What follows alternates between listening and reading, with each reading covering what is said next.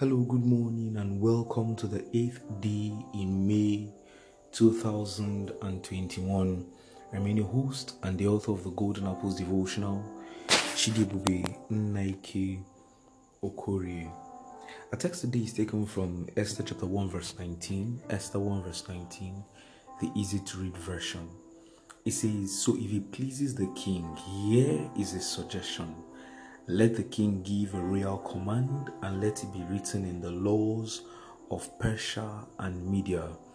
Let the king give a royal command and let it be written in the laws of Persia and Media. Now, our topic for today is tact. Tact. Tact. T A C T. Um, and from the passage we just read, we see how Memucan gave an advice to the king. He said, if it pleases the king, here is a suggestion. If it pleases the king, here is a suggestion. So Memucan understood that he was advising his leader.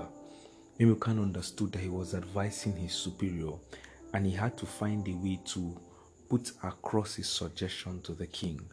Now, while offering advice to your leaders, tact is required, skill is required. Don't be brash about it.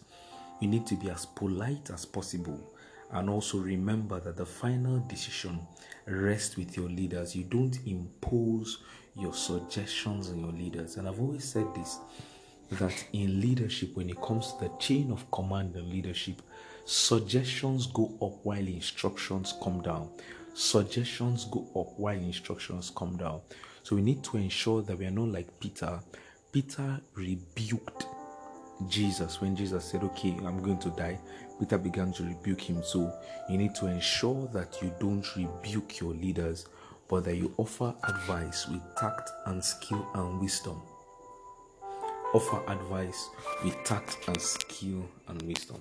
I pray for you today in the name that is above every other name that the grace to be wise while offering advice to your leaders is released on you in the mighty name of Jesus.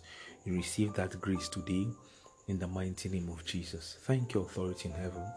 Blessed be your name. Go forth and prosper today. In Jesus' name we've prayed. Amen.